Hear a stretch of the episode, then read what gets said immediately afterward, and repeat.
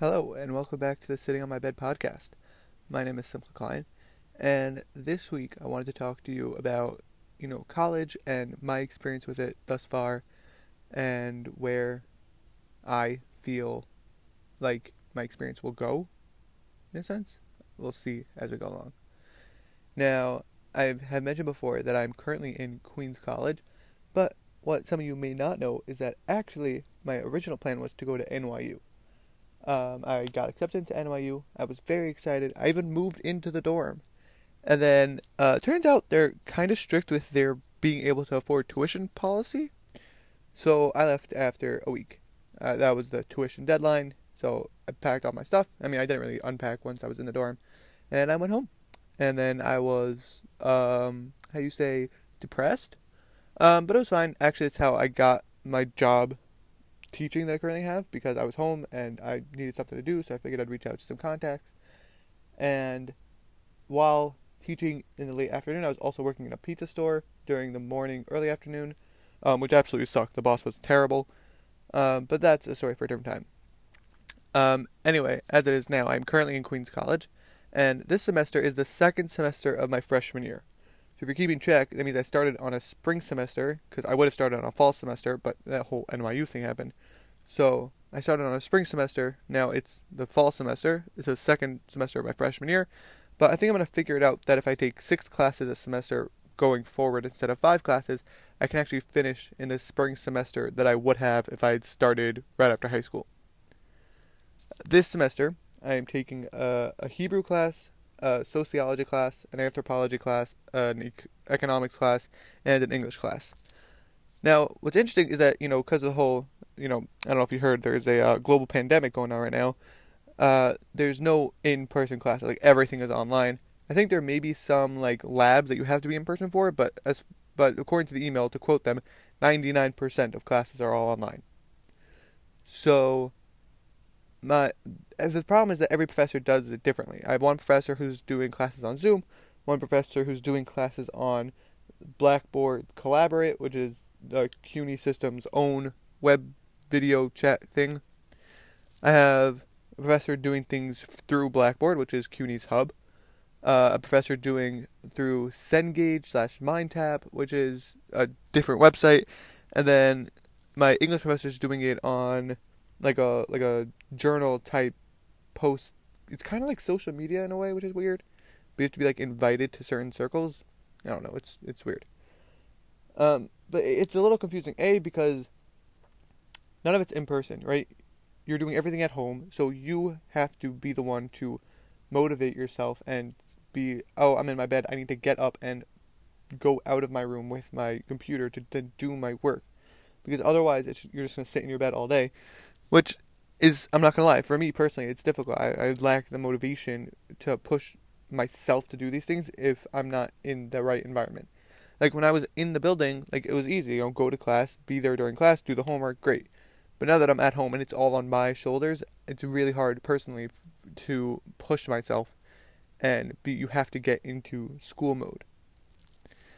Another problem is that Another issue is that professors don't seem to realize that, you know, they, they try to be compassionate with, oh, we understand you're you're at home and online it takes a lot to get used to. Like, yeah, everyone's like that, obviously. But the thing that professors don't seem to realize is that it's it's a transitional period for everyone. That everyone's gonna have different time and different difficulties getting used to it. And people just don't learn well that way, which is a big problem with standard education in general. That everyone learns differently and this is just a one model. But people, but the professor seems to think that you can do the same amount of work in a different setting, which is simply not true. Like for me personally, my my Hebrew professor, she does Zoom calls twice a week on Mondays and Wednesdays. And then she gets annoyed when there's like noise in the background. But we're at home; there are other people in the house, and she she wants us to somehow eliminate the noise. Like, I'm sorry, would you like me to go tape, put tape over my other family members' mouths? Like my sister was over for the weekend last week and she has a 10 month old son and he was babbling in the background while I was in our, our living room. And she's like whoever's making noise please silence it. I'm like um that's my nephew. He's a baby. What do you want me to do? Like how do you expect us to have perfect silence the same way we could have in a regular classroom when we're at home and this is our personal lives? Also, like I mentioned, September is a big month for the Jewish community. So, I there. I mean, obviously, Queens is very um, giving with their religious policies. That if you have religious exemption, like obviously you're not going to be expected to go to class. But it's the problem is that like they gave off the school for Shani Yom Kippur, but the thing with Sukkot where they know about it, but they don't know anything about it. Like they don't know that it's eight days and that it's two days here and two days here with five days in the middle. Like it's it's very confusing to a to a non-Jewish person when to give off school, when to not give off school universally.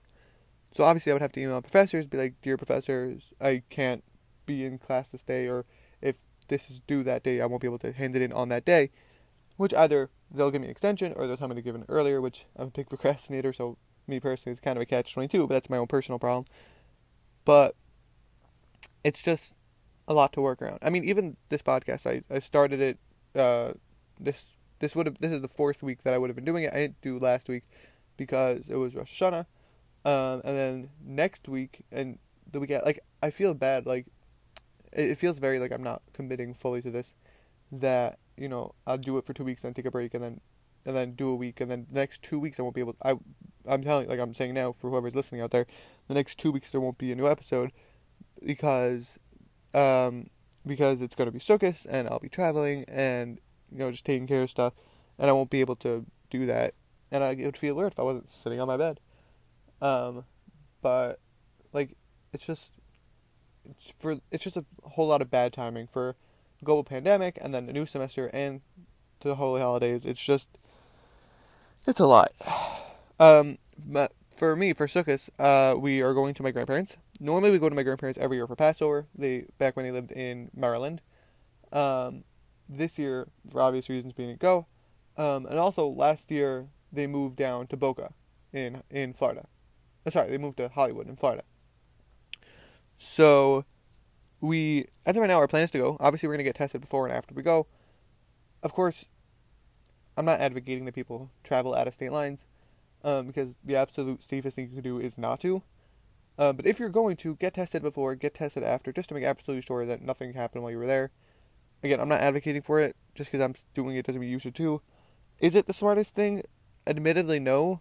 But at some point, you have to make a decision between what you're willing to sacrifice and what you're not. And that's just my line. Um, again, I'm really, really not advocating it, but I'm doing it anyway. If that makes sense. Um, yeah. So it'll be my me. It'll be my mother, me, my younger two brothers, possibly my older brother, although he tends to make his plans last minute. My oldest brother. Um, and then three of my uncles all live in very close vicinity to my grandparents. Two of them live in Hollywood, and one of them lives in Boca. So we should be seeing them over the holiday as well. It'll be nice. It'll be uh, it'll be good to see the family that we would have seen in April had all this not happened. Um, but again, obviously, there's a danger involved. You know, take precautions where you can. Be safe, better safe than sorry. Um, but that is what's happening. Um, what's interesting though is my mother is the third of in her family. She has two older brothers and then a younger sister and a younger brother. Um, but she was the first one to get married, like a solid eight years before any of her other siblings. So my oldest cousin is only on that side, on my mother's side of the family, is only two months older than me. Um, which is interesting because you know he and I were very close growing up. We were very competitive, very like butting heads. You know, because he's the oldest in his family. He he wanted to be with the older cousins, while I was trying to be like, just because I'm the younger part of my family. Like I'm four out of six, so I'm the in the younger half. Doesn't mean like you're better than me or whatever. We were very competitive. I mean, we still are kind of competitive, but now we're a little more uh, confident in ourselves, and we get along a lot better with each other. Um, but no, I love my cousins. They're they're they're. It's good times when we're around each other. I mean, for 18th Street, we tend to be a little cabin fevery, um, because my Boca cousins and we would always be the ones to go to my grandparents for Pas for Pesach, and then the other two, the other, the Hollywood cousins would go for Sukkot. That was how we split up the year. Um, and then my mother's sister, who lives in Israel, she would come whenever she can, but she has four kids and lives um, on, a, on the other half of the world, so it wasn't that easy for her. Um, but we enjoy each other's company. Over the week, we play a lot of bananagrams and anagrams and word games and card games. And we used to play a lot of Monopoly, but someone always quit, like halfway through. Like no matter when, it was absolutely certain that somebody was going to quit. It didn't matter which game. It doesn't matter when. It doesn't matter how old you are. There's going to be at least one person who quit because that's just how it rolls. What's great about working in a Jewish school is what some of you may not know that Jewish schools have religious studies in the morning and then they don't start English studies till the afternoon. In a Jewish high school, it's not uncommon for English studies not to start until 2 or 3 p.m. So, what's really great is that I get off for all the Jewish holidays, obviously, and then for a lot of legal holidays, they have half days, so I get off those days also. Um, for example, right now for for Sukkot, their vacation starts September 27th, which means I have off of work from September 27th. Um, and then, I mean, obviously today also. Um, and then for things like Columbus Day, Labor Day, Thanksgiving, I have off of school then too. Which, I mean, Jewish high schools are very um, pick and choose with which legal holidays or federal holidays they give off for. Um, personally, when I was in high school, Thanksgiving there technically wasn't an off. It was technically school that day, but they scheduled their father son Thanksgiving breakfast, uh, their father son breakfast that day. They didn't call it a Thanksgiving breakfast; it was a father son breakfast for that day, and then you could leave whenever you wanted. Like attendance was very voluntary, so there wasn't officially classes, but they also weren't giving actual school. Um, Christmas was a big one though. Christmas they were very adamant with giving a full day of school.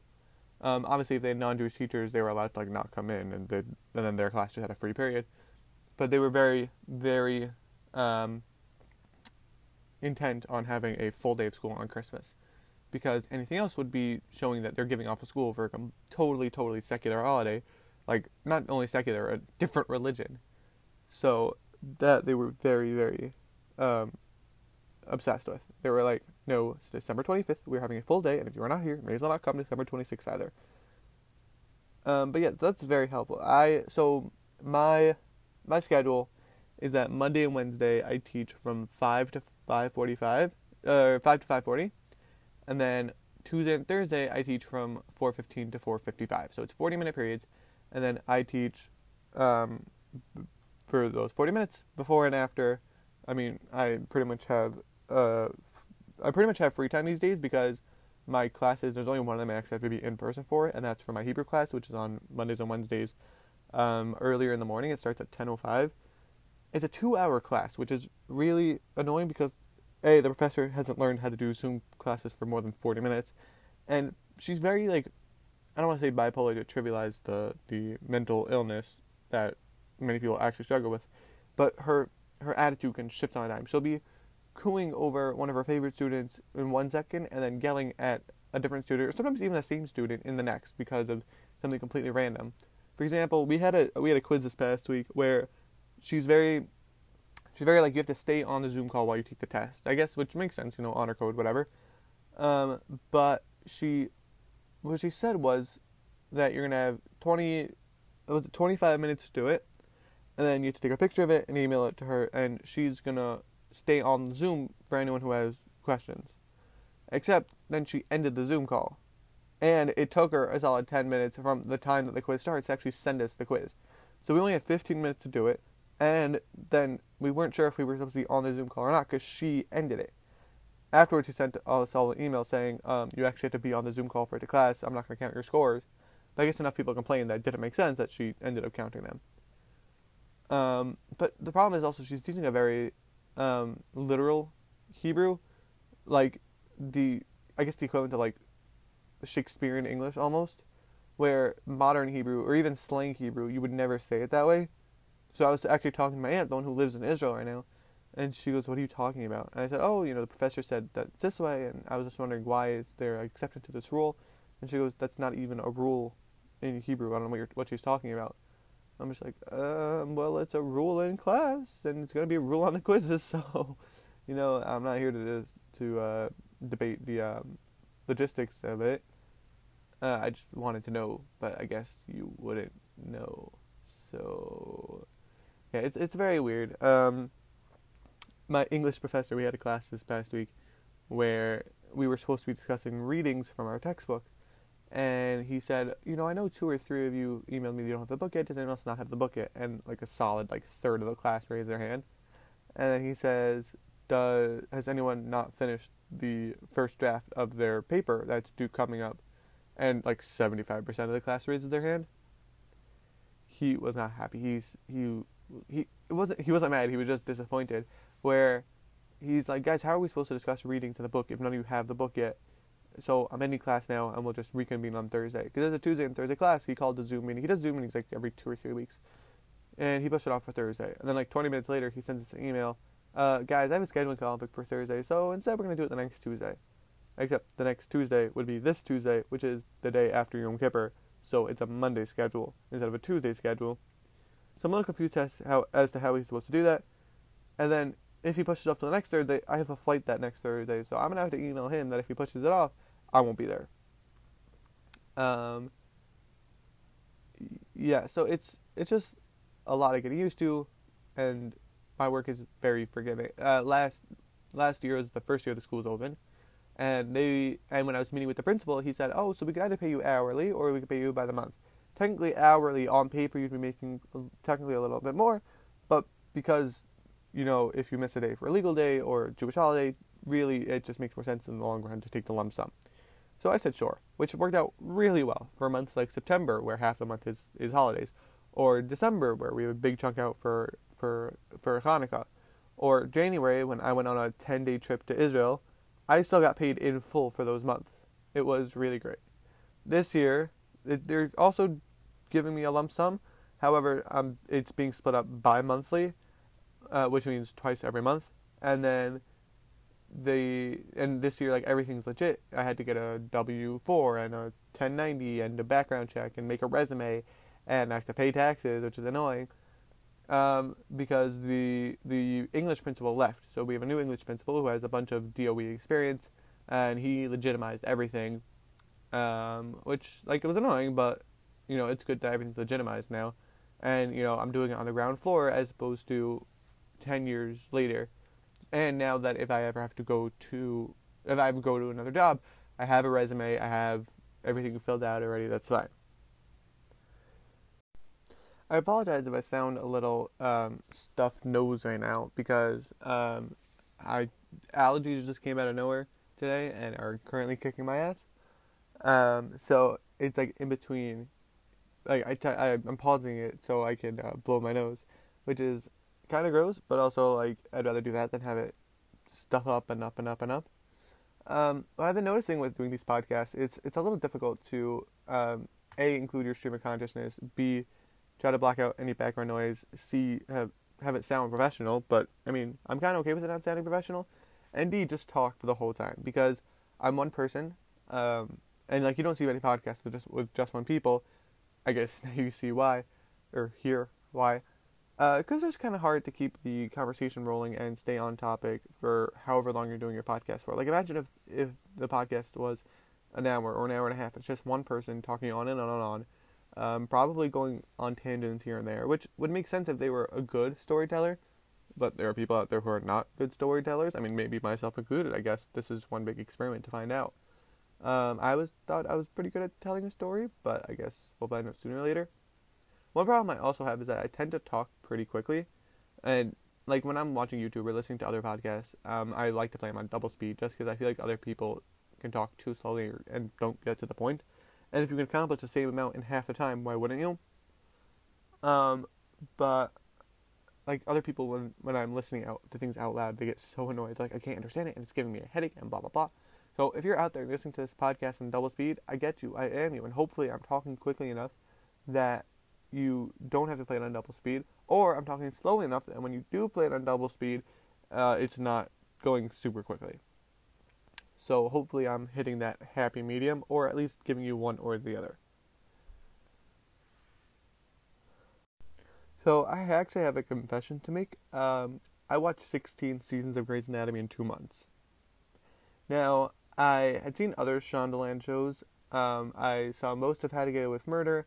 I saw all of Scandal, and I'd seen other medical shows. I watched all of House, um, and I like dramas and you know stuff like that.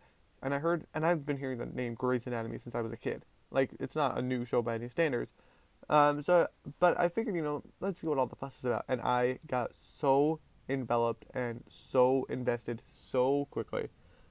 First off, the first couple seasons, or at least the first season, the back half of each episode kind of also bleeds into the second half of the next episode, and the characters are so relatable and so likable. I mean, or hateable, and you just get so drawn in so quickly. I mean, watching the cast evolve from season one to season sixteen, you know, with people leaving, people growing, people dying, people whatever, it's kind of like you're growing with them, and also, it obviously they're gonna have to do some storylines to to mirror current events, or they're going to have to reuse some plot lines because 16 seasons of a show, you're gonna you're gonna run out of spanking new material. And yeah, there are to be some seasons or episodes that are worse or better than others, obviously. But overall, Grey's Anatomy is just a great experience. I've heard rumors that season 17 might be the last, uh, but considering it's coming out, I believe I, I saw a release date for sometime in November. Um, I guess we'll just have to see. But like, if they are going to end it, one thing I ask is that they bring back uh, Justin Chambers and Sandra Oh, who play Cristina Yang and Alex Karev, not respectively. I don't know why I did it backwards there. Um, Cristina Oh has said that she has no plans to return to Grey's Anatomy, but I think like if it's gonna be the last episode, I think she might anyway. Uh, Justin Chambers, I don't know what he's doing now. Um, to be totally honest, I know Sandra Oh is doing Killing Eve, uh, but I don't 100% know what Justin Chambers is doing. But first off, he looks great for a man of his age. Uh, I looked up his age recently, and oh my god, I, if if I'm not crazy right now, I think it said he was like 50, which is insane. Um, but I might just be totally remembering that incorrectly. But like, for like the last episode, like they've done over 300 episodes of the show, which is like Simpsons numbers. Like obviously Simpsons has probably done more, considering they're on like season 30 something. But like, that's a lot of episodes of any TV show. So to be able to do 16, now 17 seasons of a show, and it's, it's not something you do lightly. Cristina, Sandra O oh was there for over 10 seasons. Alex Karev was there for 15 seasons. Like, it's not something you just walk away from with no with no ties to it. So, if approached for the last season of the entire show, I think they would say yes. I really do. I have faith that it meant enough to them and was a big enough part of their life, and it wasn't such a traumatic experience that they would come back for it. I don't think Katherine Heigl would come back.